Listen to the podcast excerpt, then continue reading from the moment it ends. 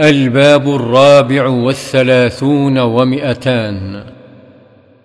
باب وجوب الجهاد وفضل الغدوة والروحة. عن أبي هريرة رضي الله عنه قال: سئل رسول الله صلى الله عليه وسلم: أي الأعمال أفضل؟ قال: إيمان بالله ورسوله. قيل: ثم ماذا؟ قال: الجهاد في سبيل الله. قيل: ثم ماذا؟ قال: حج مبرور. متفق عليه. وعن ابن مسعود رضي الله عنه قال: قلت يا رسول الله: أي العمل أحب إلى الله تعالى؟ قال: الصلاة على وقتها. قلت: ثم أي؟ قال: بر الوالدين. قلت: ثم أي؟ قال: الجهاد في سبيل الله. متفق عليه. وعن أبي ذر رضي الله عنه قال: قلت يا رسول الله: أي العمل أفضل؟ قال: الإيمان بالله والجهاد في سبيله. متفق عليه. وعن أنس رضي الله عنه أن رسول الله صلى الله عليه وسلم قال: لغدوة في سبيل الله أو روحة خير من الدنيا وما فيها. متفق عليه. وعن أبي سعيد الخدري رضي الله عنه قال: أتى رجل رسول الله صلى الله عليه وسلم فقال: أي الناس أفضل؟ قال: مؤمن يجاهد بنفسه وماله في سبيل الله. قال: ثم من؟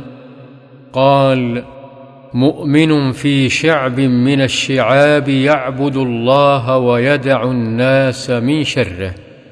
متفق عليه. وعن سهل بن سعد رضي الله عنه أن رسول الله صلى الله عليه وسلم قال: رباط يوم في سبيل الله خير من الدنيا وما عليها، وموضع صوت أحدكم من الجنة خير من الدنيا وما عليها، والروحة يروحها العبد في سبيل الله تعالى أو الغدوة خير من الدنيا وما عليها. متفق عليه. وعن سلمان رضي الله عنه قال: سمعت رسول الله صلى الله عليه وسلم يقول: رباط يوم وليلة خير من صيام شهر وقيامه، وإن مات فيه أجري عليه عمله الذي كان يعمل، وأجري عليه رزقه، وأمن الفتان. رواه مسلم. وعن فضالة بن عبيد رضي الله عنه أن رسول الله صلى الله عليه وسلم قال: كل ميت يختم على عمله إلا المرابط في سبيل الله، فإنه ينمى له عمله إلى يوم القيامة ويؤمن من فتنة القبر. رواه أبو داود والترمذي وقال: حديث حسن صحيح. وعن عثمان رضي الله عنه قال: سمعت رسول الله صلى الله عليه وسلم يقول: رباط يوم في سبيل الله خير من ألف يوم فيما سواه من المنازل. رواه الترمذي وقال: حديث حسن صحيح. وعن أبي هريرة رضي الله عنه قال: قال رسول الله صلى الله عليه وسلم: تضمن الله لمن خرج في سبيله لا يخرجه إلا جهاد في سبيلي وإيمان بي وتصديق برسلي، فهو ضامن علي أن أدخله الجنة أو أرجعه إلى منزله الذي خرج منه بما نال من أجر أو غنيمة. والذي نفس محمد بيده ما من كلم يكلم في سبيل الله إلا جاء يوم القيامة كهيئته يوم كلم، لونه لون دم وريحه ريح مسك. والذي نفس محمد بيده لولا أن أشق على المسلمين ما قعدت خلاف سرية تغزو في سبيل الله أبدا، ولكن لا أجد سعة فأحملهم ولا يجدون سعة، ويشق عليهم أن يتخلفوا عني. والذي نفس محمد بيده لوددت أن أغزو في سبيل الله فأقتل، ثم أغزو فأقتل، ثم أغزو فأقتل. رواه مسلم، وروى البخاري بعضه. الكلم الجرح. وعنه رضي الله عنه قال: قال رسول الله صلى الله عليه وسلم: ما من مكلوم يكلم في سبيل الله إلا جاء يوم القيامة وكلمه يدمى، اللون لون دم والريح ريح مسك. متفق عليه.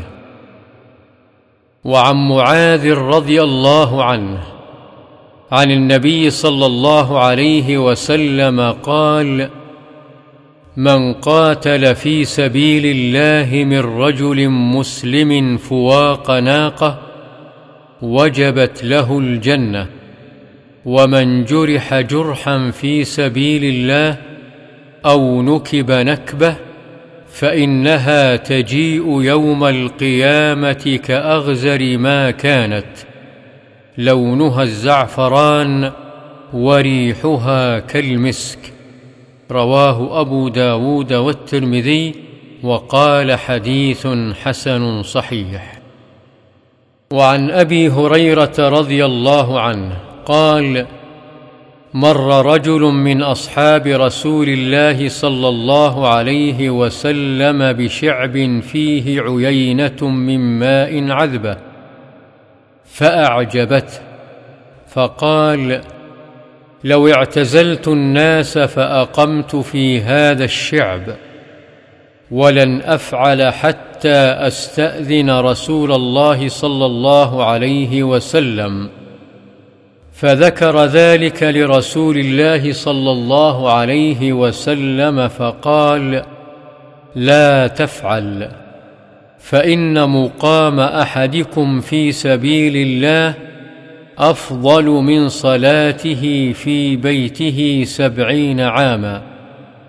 ألا تحبون أن يغفر الله لكم ويدخلكم الجنة؟ اغزوا في سبيل الله.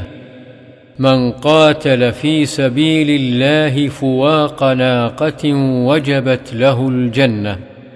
رواه الترمذي، وقال حديث حسن. والفواق ما بين الحلبتين.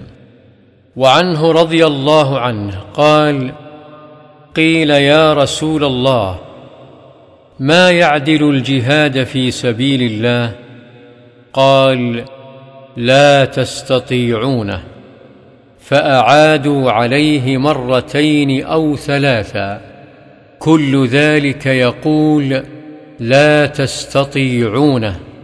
ثم قال: مثل المجاهد في سبيل الله كمثل الصائم القائم القانت بآيات الله لا يفتر من صلاة ولا صيام حتى يرجع المجاهد في سبيل الله.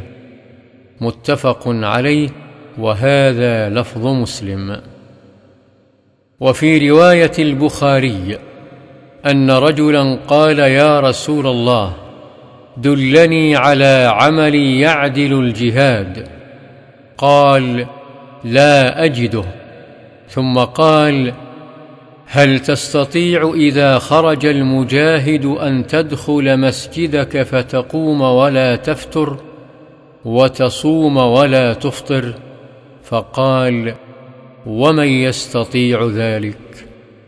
وعنه رضي الله عنه أن رسول الله صلى الله عليه وسلم قال: من خير معاش الناس لهم رجل ممسك بعنان فرسه في سبيل الله يطير على متنه، كلما سمع هيعة أو فزعة طار عليه يبتغي القتل أو الموت مضانه، أو رجل في غنيمة أو شعفة من هذه الشعف أو بطن واد من هذه الأودية، يقيم الصلاة ويؤتي الزكاة ويعبد ربه حتى يأتيه اليقين، ليس من الناس إلا في خير. رواه مسلم. وعنه رضي الله عنه أن رسول الله صلى الله عليه وسلم قال: إن في الجنة مئة درجة أعدها الله للمجاهدين في سبيل الله، ما بين الدرجتين كما بين السماء والأرض. رواه البخاري. وعن أبي سعيد الخدري رضي الله عنه أن رسول الله صلى الله عليه وسلم قال: من رضي بالله ربا وبالإسلام دينا وبمحمد رسولا وجبت له الجنة. فعجب لها أبو سعيد فقال: أعدها علي يا رسول الله.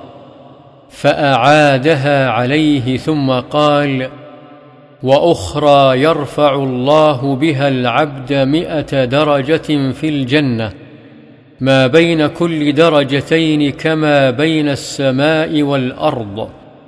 قال: وما هي يا رسول الله؟ قال: الجهاد في سبيل الله، الجهاد في سبيل الله. رواه مسلم.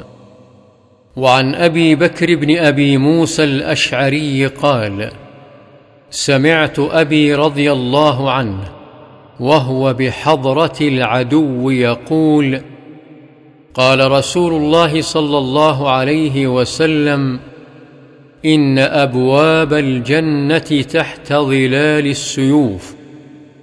فقام رجل رث الهيئة فقال: يا أبا موسى، أأنت سمعت رسول الله صلى الله عليه وسلم يقول هذا؟ قال: نعم. فرجع إلى أصحابه فقال: أقرأ عليكم السلام. ثم كسر جفن سيفه فألقاه، ثم مشى بسيفه إلى العدو فضرب به حتى قتل. رواه مسلم. وعن أبي عبس عبد الرحمن بن جبير رضي الله عنه قال: قال رسول الله صلى الله عليه وسلم: ما اغبرت قدم عبد في سبيل الله فتمسه النار. رواه البخاري. وعن أبي هريرة رضي الله عنه قال: قال رسول الله صلى الله عليه وسلم: لا يلج النار رجل بكى من خشية الله حتى يعود اللبن في الضرع، ولا يجتمع على عبد غبار في سبيل الله ودخان جهنم. رواه الترمذي وقال حديث حسن صحيح. وعن ابن عباس رضي الله عنهما قال: سمعت رسول الله صلى الله عليه وسلم يقول: عينان لا تمسهما النار، عين بكت من خشية الله، وعين باتت تحرس في سبيل الله. رواه الترمذي وقال حديث حسن. وعن زيد بن خالد رضي الله عنه أن رسول الله صلى الله عليه وسلم قال: من جهز غازيا في سبيل الله فقد غزى، ومن خلف غازيا في أهله بخير فقد غزى. متفق عليه. وعن أبي أمامة رضي الله عنه قال: قال رسول الله صلى الله عليه وسلم: أفضل الصدقات ظل فسطاط في سبيل الله، ومنيحة خادم في سبيل الله، أو طروقة فحل في سبيل الله. رواه الترمذي وقال حديث حسن صحيح. وعن أنس رضي الله عنه أن فتى من أسلم قال: يا رسول الله، إني أريد الغزو وليس معي ما أتجهز به. قال: ائت فلانا فإنه قد كان تجهز فمرض. فأتاه فقال: إن رسول الله صلى الله عليه وسلم يقرئك السلام ويقول: أعطني الذي تجهزت به. قال: يا فلانة، أعطيه الذي كنت تجهزت به، ولا تحبسي منه شيئا، فوالله لا تحبسي منه فيبارك لك فيه. رواه مسلم. وعن أبي سعيد الخدري رضي الله عنه أن رسول الله صلى الله عليه وسلم بعث إلى بني لحيان فقال: لينبعث من كل رجلين أحدهما، والأجر بينهما. رواه مسلم. وفي رواية له: ليخرج من كل رجلين رجل. ثم قال للقاعد: أيكم خلف الخارج في أهله وماله بخير كان له مثل نصف أجر الخارج. وعن البراء رضي الله عنه قال: أتى النبي صلى الله عليه وسلم رجل مقنع بالحديد فقال: يا رسول الله، أقاتل أو أسلم؟ فقال: أسلم ثم قاتل. فأسلم ثم قاتل فقتل. فقال رسول الله صلى الله عليه وسلم: عمل قليلا وأجر كثيرا. متفق عليه. وهذا لفظ البخاري. وعن أنس رضي الله عنه أن النبي صلى الله عليه وسلم قال: ما أحد يدخل الجنة يحب أن يرجع إلى الدنيا وله ما على الأرض من شيء إلا الشهيد، يتمنى أن يرجع إلى الدنيا فيقتل عشر مرات لما يرى من الكرامة. وفي رواية: لما يرى من فضل الشهادة. متفق عليه. وعن عبد الله بن عمرو بن العاص رضي الله عنهما أن رسول الله صلى الله عليه وسلم قال: يغفر الله للشهيد كل شيء إلا الدين. رواه مسلم. وفي رواية له: القتل في سبيل الله يكفر كل شيء إلا الدين. وعن أبي قتادة رضي الله عنه أن رسول الله صلى الله عليه وسلم قام فيهم فذكر أن الجهاد في سبيل الله والإيمان بالله أفضل الأعمال، فقام رجل فقال: يا رسول الله، أرأيت إن قتلت في سبيل الله أتكفر عني خطاياي؟ فقال له رسول الله صلى الله عليه وسلم: نعم، إن قتلت في سبيل الله وأنت صابر محتسب مقبل غير مدبر.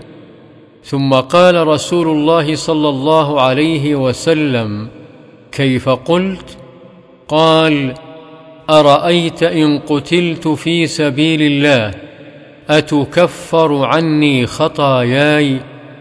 فقال رسول الله صلى الله عليه وسلم: نعم، وأنت صابر محتسب مقبل غير مدبر، إلا الدين، فإن جبريل عليه السلام قال لي ذلك.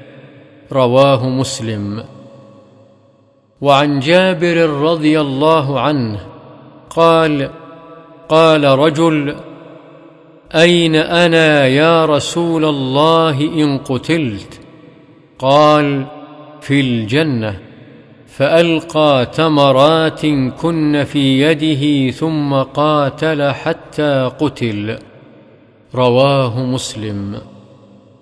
وعن أنس رضي الله عنه قال: انطلق رسول الله صلى الله عليه وسلم وأصحابه حتى سبقوا المشركين إلى بدر، وجاء المشركون، فقال رسول الله صلى الله عليه وسلم: لا يقدمن أحد منكم إلى شيء حتى أكون أنا دونه. فدنا المشركون، فقال رسول الله صلى الله عليه وسلم: قوموا إلى جنة عرضها السماوات والأرض. قال: يقول عمير بن الحمام الأنصاري رضي الله عنه: يا رسول الله، جنة عرضها السماوات والأرض؟ قال: نعم. قال: بخ بخ. فقال رسول الله صلى الله عليه وسلم: ما يحملك على قولك بخ بخ؟ قال: لا والله يا رسول الله، إلا رجاء أن أكون من أهلها. قال: فإنك من أهلها. فأخرج تمرات من قرنه فجعل يأكل منهن، ثم قال: لئن أنا حييت حتى آكل تمراتي هذه إنها لحياة طويلة. فرمى بما معه من التمر ثم قاتلهم حتى قتل. رواه مسلم. القرن بفتح القاف والراء هو جعبة النشاب. وعنه رضي الله عنه قال: جاء ناس إلى النبي صلى الله عليه وسلم أن ابعث معنا رجالا يعلمون القرآن والسنة، فبعث إليهم سبعين رجلا من الأنصار يقال لهم القراء، فيهم خالي حرام، يقرؤون القرآن ويتدارسون بالليل يتعلمون، وكانوا بالنهار يجيئون بالماء فيضعونه في المسجد، ويحتطبون فيبيعونه، ويشترون به الطعام لأهل الصفة وللفقراء. فبعثهم النبي صلى الله عليه وسلم فعرضوا لهم فقتلوهم قبل أن يبلغوا المكان، فقالوا: اللهم بلغ عنا نبينا أنا قد لقيناك فرضينا عنك ورضيت عنا. وأتى رجل حراما خال أنس من خلفه فطعنه برمح حتى أنفذه، فقال: حرام، فزت ورب الكعبة. فقال رسول الله صلى الله عليه وسلم: إن إخوانكم قد قتلوا، وإنهم قالوا: اللهم بلغ عنا نبينا أنا قد لقيناك فرضينا عنك ورضيت عنا. متفق عليه، وهذا لفظ مسلم. وعنه رضي الله عنه قال: غاب عمي أنس بن النضر رضي الله عنه عن قتال بدر، فقال: يا رسول الله، غبت عن أول قتال قاتلت المشركين، لئن الله أشهدني قتال المشركين ليرين الله ما أصنع. فلما كان يوم أحد انكشف المسلمون فقال: اللهم إني أعتذر إليك مما صنع هؤلاء، يعني أصحابه، وأبرأ إليك مما صنع هؤلاء، يعني المشركين. ثم تقدم فاستقبله سعد بن معاذ فقال: يا سعد بن معاذ، الجنة ورب النضر، إني أجد ريحها من دون أحد. فقال سعد: فما استطعت يا رسول الله ما صنع؟ قال أنس: فوجدنا به بضعا وثمانين ضربة بالسيف، أو طعنة برمح، أو رمية بسهم، ووجدناه قد قتل ومثل به المشركون، فما عرفه أحد إلا أخته ببنانه. قال أنس: كنا نرى أو نظن أن هذه الآية نزلت فيه وفي أشباهه، من المؤمنين رجال صدقوا ما عاهدوا الله عليه، فمنهم من قضى نحبه، إلى آخرها. متفق عليه، وقد سبق في باب المجاهدة. وعن سمرة رضي الله عنه قال: قال رسول الله صلى الله عليه وسلم: رأيت الليلة رجلين أتياني فصعدا بالشجرة فأدخلاني دارا هي أحسن وأفضل، لم أر قط أحسن منها. قال: أما هذه الدار فدار الشهداء. رواه البخاري، وهو بعض من حديث طويل فيه أنواع من العلم، سيأتي في باب تحريم الكذب إن شاء الله تعالى. وعن أنس رضي الله عنه أن أم الربيع بنت البراء، وهي أم حارثة بن سراقة، أتت النبي صلى الله عليه وسلم فقالت: يا رسول الله، ألا تحدثني عن حارثة؟ وكان قتل يوم بدر، فإن كان في الجنة صبرت، وإن كان غير ذلك اجتهدت عليه في البكاء، فقال: يا أم حارثة، إنها جنان في الجنة، وإن ابنك أصاب الفردوس الأعلى. رواه البخاري.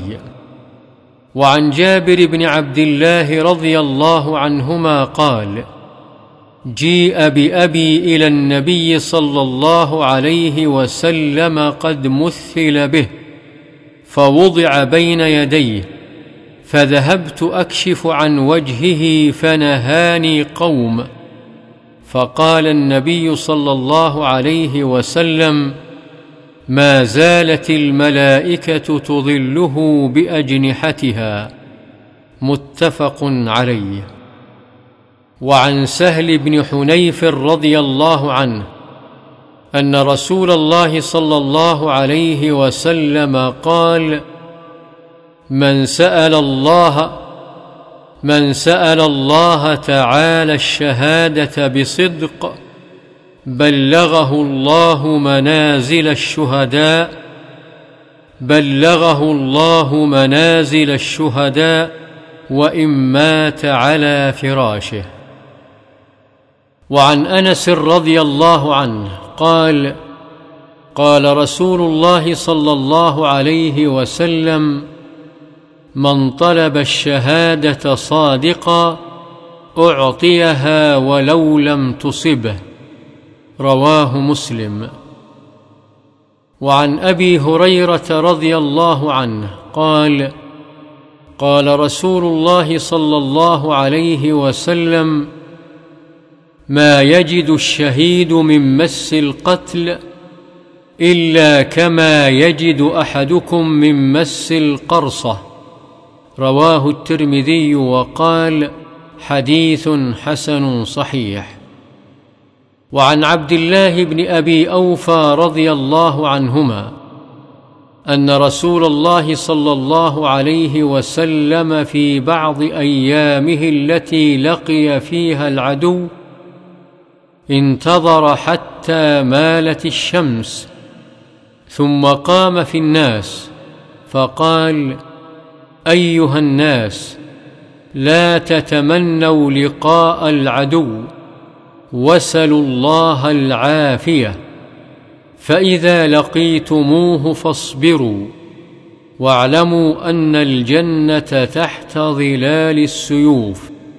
ثم قال: اللهم منزل الكتاب، ومجري السحاب، وهازم الأحزاب، اهزمهم وانصرنا عليهم.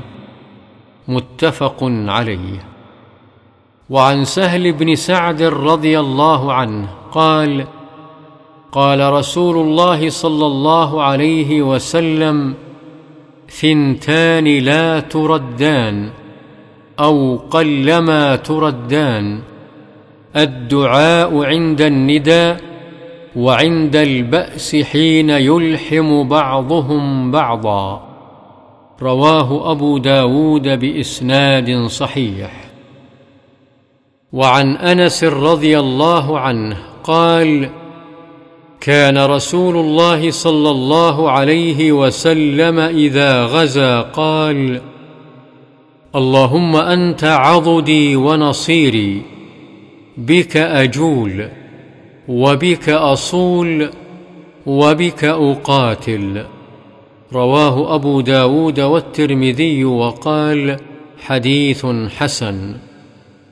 وعن أبي موسى رضي الله عنه أن النبي صلى الله عليه وسلم كان إذا خاف قوما قال: اللهم إنا نجعلك في نحورهم، ونعوذ بك من شرورهم.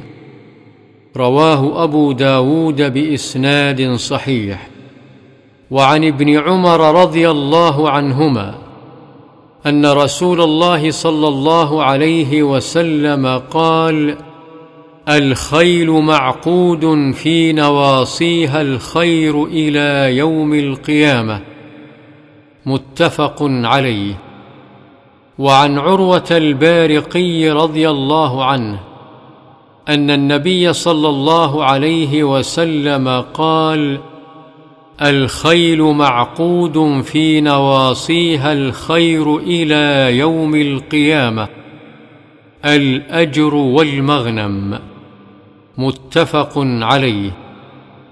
وعن أبي هريرة رضي الله عنه قال: قال رسول الله صلى الله عليه وسلم: من احتبس فرسا في سبيل الله إيمانا بالله وتصديقا بوعده فإن شبعه وريه وروثه وبوله في ميزانه يوم القيامة. رواه البخاري. وعن أبي مسعود رضي الله عنه قال: جاء رجل إلى النبي صلى الله عليه وسلم بناقة مخطومة جاء رجل إلى النبي صلى الله عليه وسلم بناقة مخطومة فقال: هذه في سبيل الله. فقال رسول الله صلى الله عليه وسلم: لك بها يوم القيامة سبعمائة ناقة كلها مخطومة. رواه مسلم.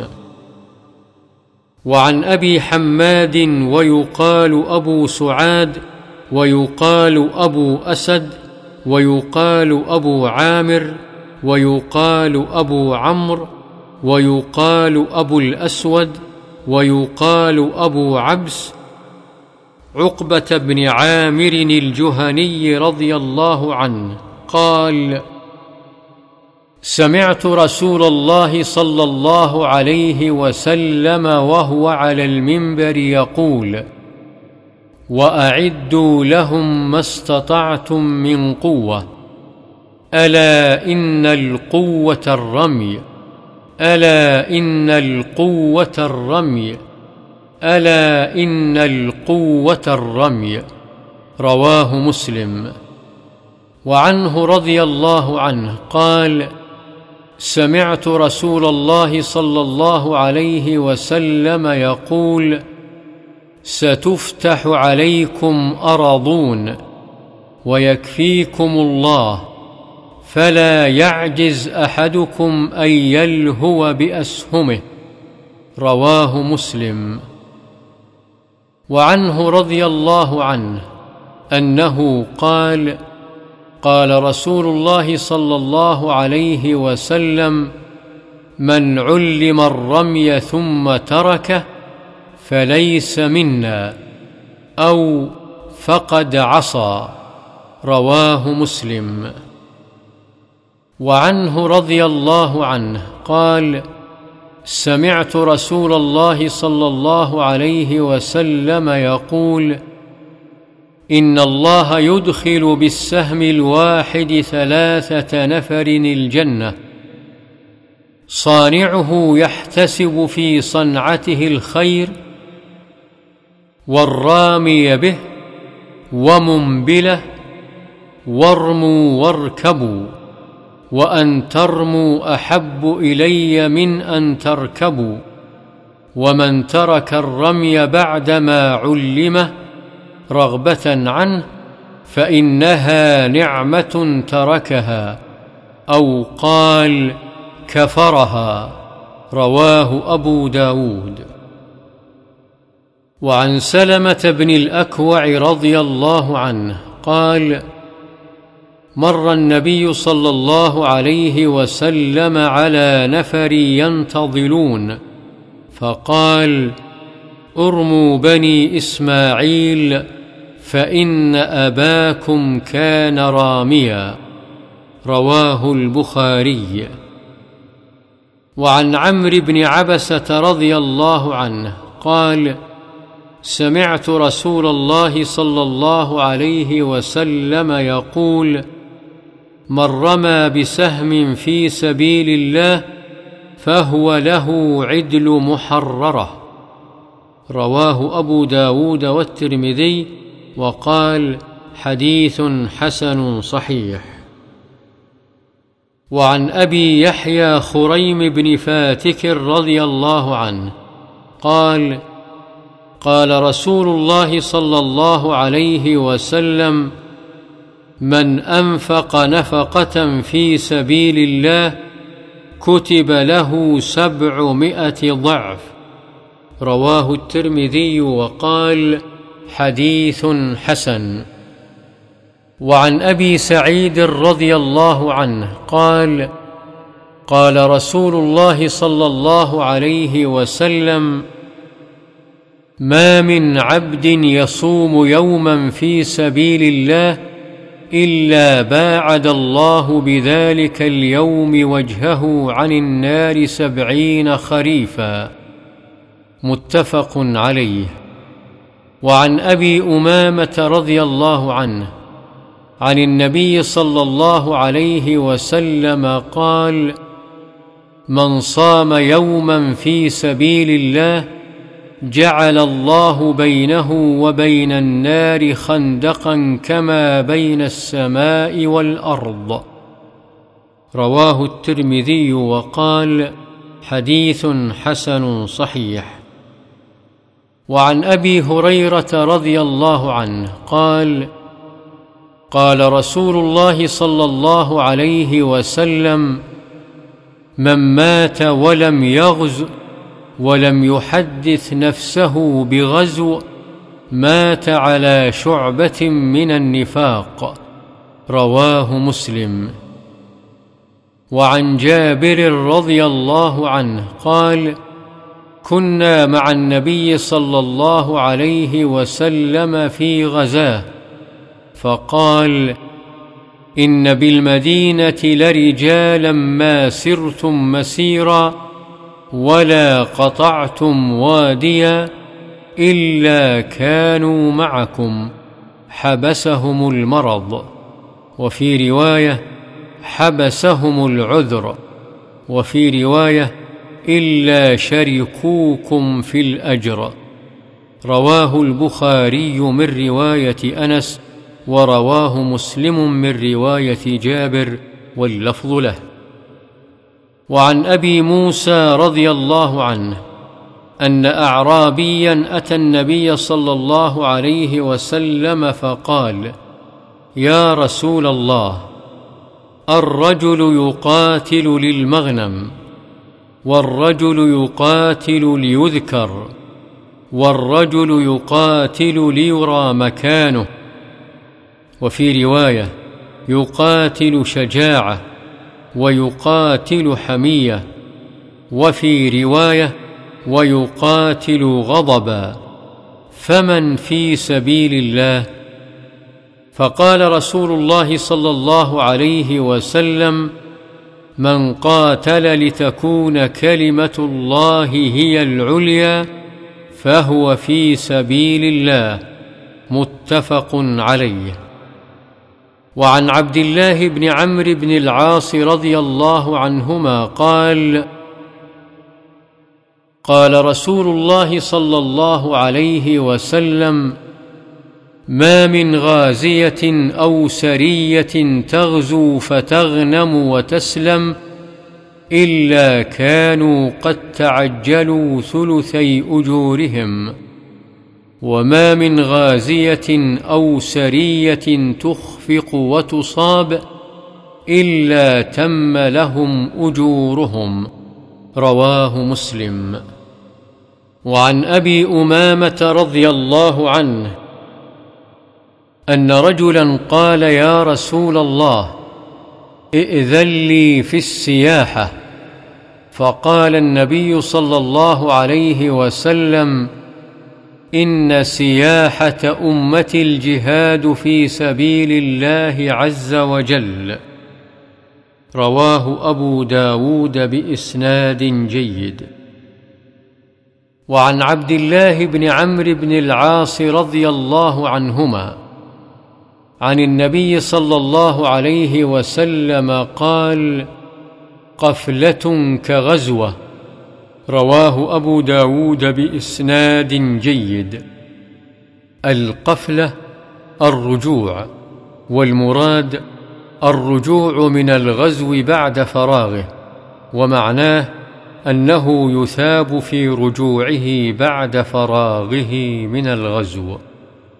وعن السائب بن يزيد رضي الله عنه قال: لما قدم النبي صلى الله عليه وسلم من غزوة تبوك تلقاه الناس، فتلقيته مع الصبيان على ثنية الوداع.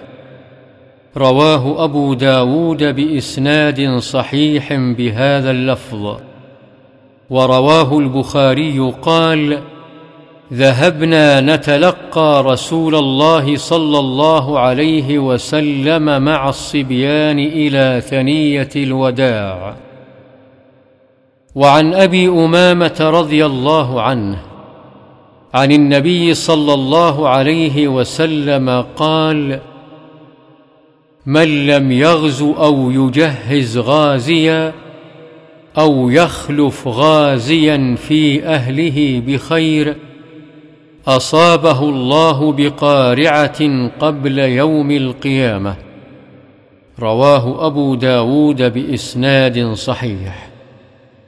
وعن أنس رضي الله عنه أن النبي صلى الله عليه وسلم قال: جاهدوا المشركين بأموالكم وأنفسكم وألسنتكم. رواه أبو داود بإسناد صحيح.